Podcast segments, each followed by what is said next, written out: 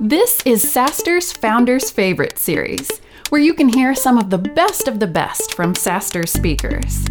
This is where the cloud meets. We're already counting down to SaaStr Annual 2020. For our loyal podcast listeners, we want to give you $100 off towards your ticket. Just buy your ticket using code FAVE100. Up today, Workday EVP of the Planning Business Unit, Tom Bogan. I'm going to start with just a little bit about my background, and we're going to talk about some lessons I've learned in building, SaaS companies to scale. So I've had the opportunity to be part of three SaaS companies that we've built to 100 million plus. I'm going to share some lessons. So early in my career, I started in technology a long time ago, and had the privilege of being president and running Rational Software in the early 2000s. And as you may recall, we built that business to about $800 million. That was perpetual license software. We sold that to IBM in 2003. And it was a fantastic experience. I then went to Greylock Partners and spent 6 years in the venture industry. During that period of time, we began to see the early phase of cloud and SaaS companies, and we saw the change in the business model and had conviction that it was a powerful change and would really fundamentally alter the way we thought about software companies, the way we built value. And as you all know, that was really foundational for the class of companies we've built today, because the subscription model meant that we had to focus on things like customer experience, customer success. That was critically important as we built those companies. So I had the privilege to be an investor in a company called Aptio. We were the founding investors, worked with the management team there, went public in 2016, and you may have seen we just sold that. We got to over $200 million, and we sold that to Vista Partners. That was a deal that was completed a couple of weeks ago. Also had the opportunity to be a board member at a company in Boston called Acquia, which again has built a SaaS company built to scale. But the most relevant experience is really my experience at Adaptive Insights, and I joined Adaptive as CEO 4 years ago. Moved from Boston to Palo Alto at that point in time. And really, we've had just an incredible experience. You may have seen we were actually in the process of going public last June. We were 3 days away from our IPO, 2 days away from pricing, and we were acquired by Workday, which is an extraordinary company, an extraordinary team. And by the way, I don't recommend doing an IPO and M&A concurrently. That is not something for the faint of heart, but we have an incredible team. But I want to start my story really with a different experience. It's really a company that I was running in the mid-90s, and we were based in San Diego. So this was mid-90s, I was driving into work one day, and I picked up a message from our voicemail from our CFO. And she said that she wouldn't be coming into work that day. And over the course of the next several hours, we discovered why. Because when I got to work and we began to understand what was happening, there was several $100,000 missing from our bank account. She had committed to pay the bank back some money on some term loans we had that day, which we hadn't realized. And by the end of that day, the worst day of my business career, by the end of that day, we realized that we were bankrupt. We couldn't pay our creditors. We had to lay off the team without severance. We eventually got the company sold. But it was a terrible experience, as you might imagine. So at the end of that day, as a leadership team, we gathered and we said, as horrible as today is, there are lessons that we will take from today. And it's those lessons that will be with us for the rest of our careers and will form the foundation for the good things we do going forward. And that's really the first lesson I wanted to share, which is we have to embrace things that don't work out. It's important. When I think of that experience, and I think of myself as a leader, I didn't lead as effectively as I might have because there was part of me that feared failure. And you have to be willing to accept mistakes if we're going to be able to accomplish and do great things. And it's an important lesson I share with our team. I tell our team that we can't fear failure. We have to be willing to take risks, to make mistakes. But we also can't fear success. Too often, people will set targets that are really achievable because they want to make them. They don't want to fail, right? So we have to both not be afraid of failure, and we also have to not be afraid of success. The second lesson, and I will say up front, I think this is the most important, and it's about team. You know, in the venture business, we learned there were two maxims that we learned early on. The first was, if you had a great trend, if you had tailwinds in the business, that really helped. But the primary differentiator between success and mediocre or not so great outcomes is team. Because team will find great markets and team will find ways to solve problems. So my experience at Adaptive, I'd like to share with you. And by the way, at Adaptive Insights, we're a cloud-based company. We make budgeting and planning software, selling to a lot of technology businesses. But when I arrived at Adaptive, we were about a $40 million business. And we realized that we wanted to scale and grow the business. So in selecting team members, my design focus is we want a team that can lead a $500 million business. We want a team that has seen scale, that has been where we want to go. And we thought we had ways to get to 100 million, but when we thought about that team, it really was a set of skills that would be able to lead us beyond that, that would anticipate and understand the problems that we would face. This is pretty obvious, but it's important to emphasize. Building a team isn't just about skills. It's about fit and culture. And when I think of skills, skills aren't absolute. Your team has to fit together. We all have strengths and things we don't do so well. And it's a question of the way that all fits together. It's kind of like a puzzle. As you are leaders, and building your teams, it's about the way we put those teams together and have complementary skills. We screened as hard for culture as we did for skills. I had to replace 4 leaders at the executive team, and I interviewed more than 100 people. It took us 15 months to fill that team. And I think we got most of that right.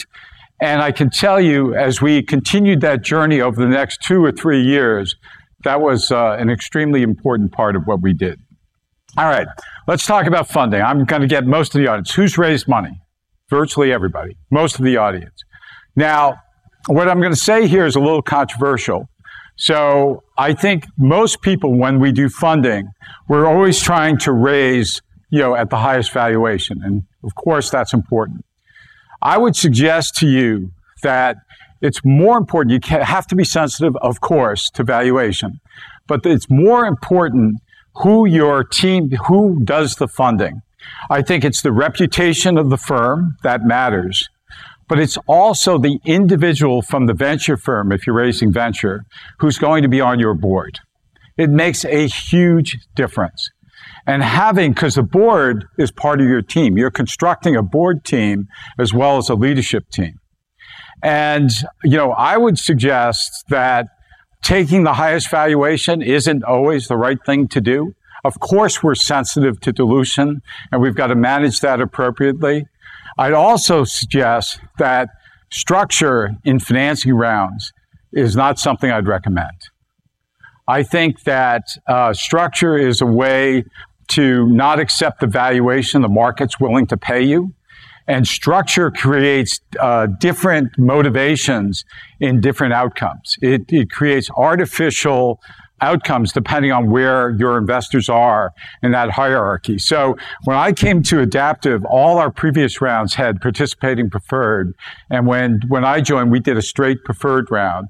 It turned out it worked out for us. We cleared the hurdles associated with the prior rounds, ultimately with the valuation. But I think that, you know, as leaders, when you think about funding, I would suggest it's important to give consideration to who the firm is, and then particularly who the team is that's doing that funding. All right, number 4 is culture. We all understand the importance of culture.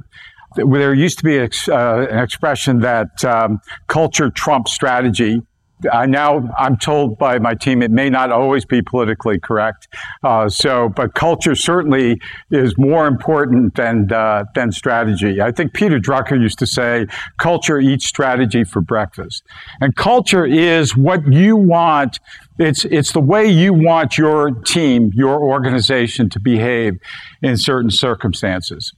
One of the things, and I think this is particularly true when we think about M&A, culture is probably the most important factor in determining whether M&A is successful. I think I've been acquired now 6 times, 4 as a public company.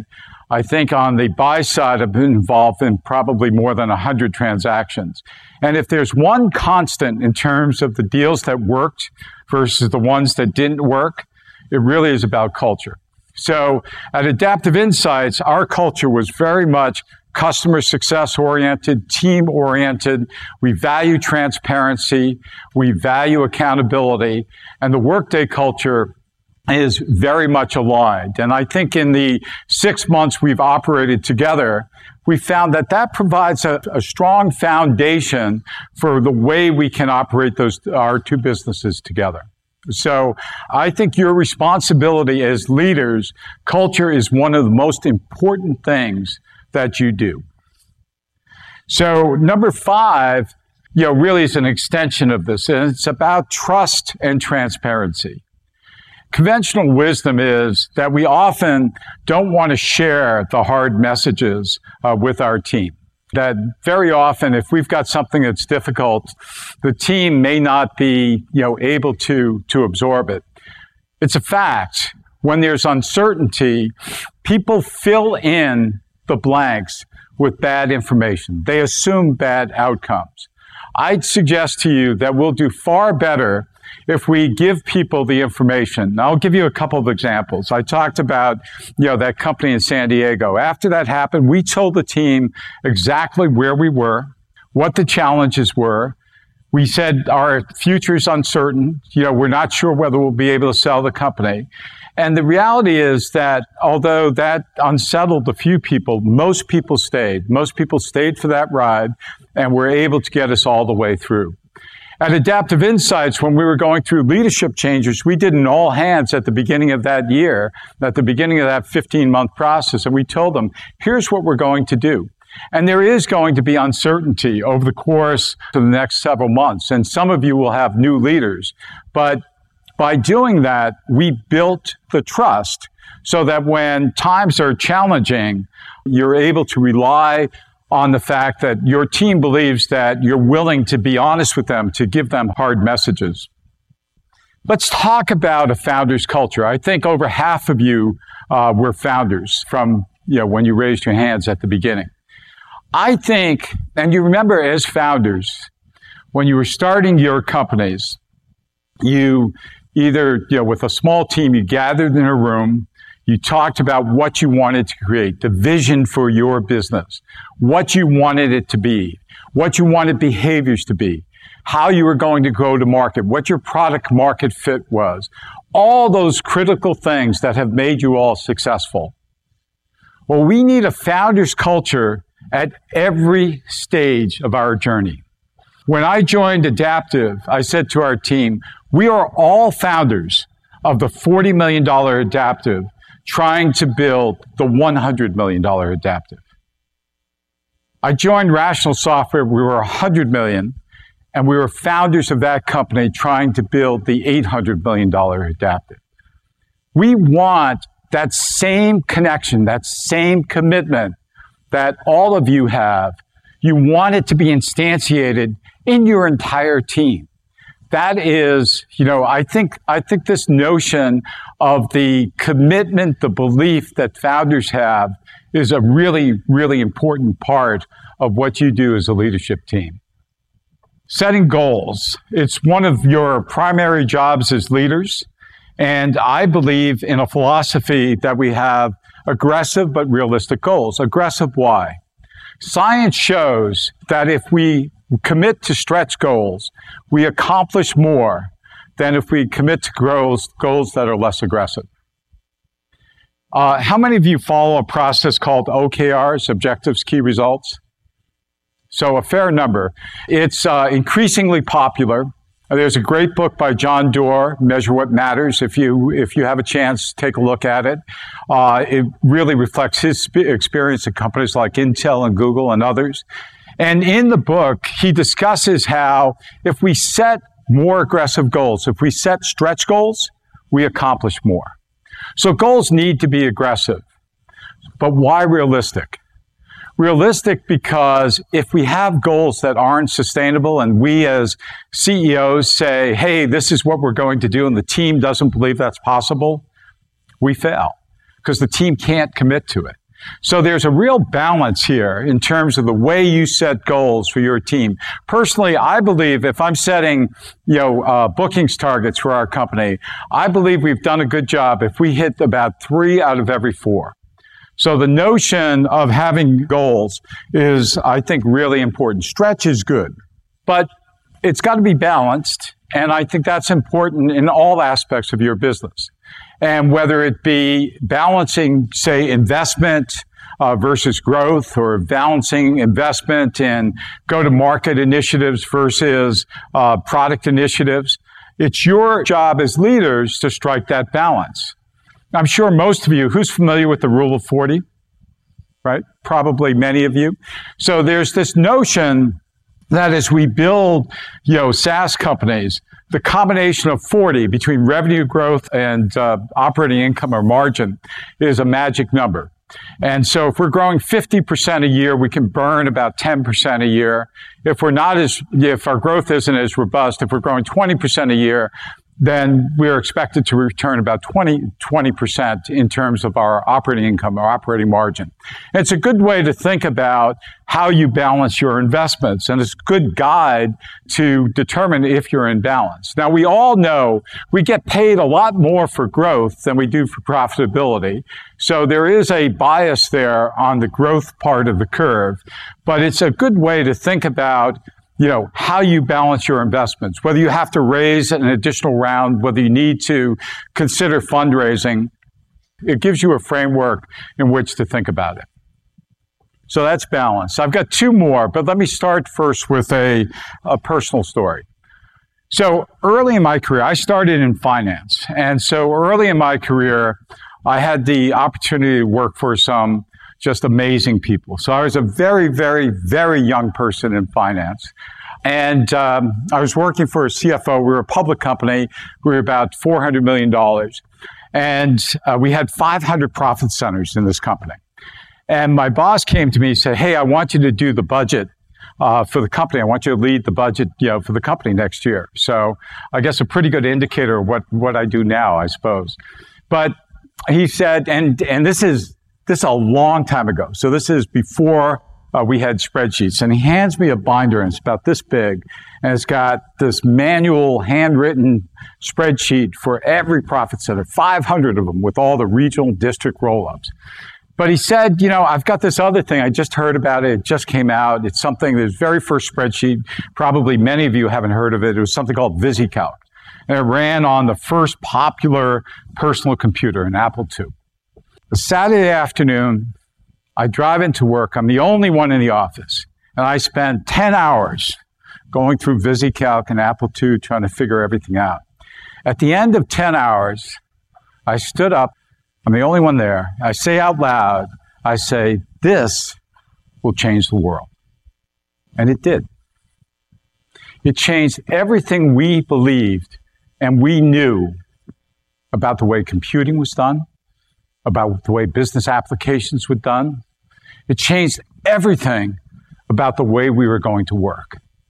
What I didn't understand in that moment is it would also change the arc of my career in a very fundamental way.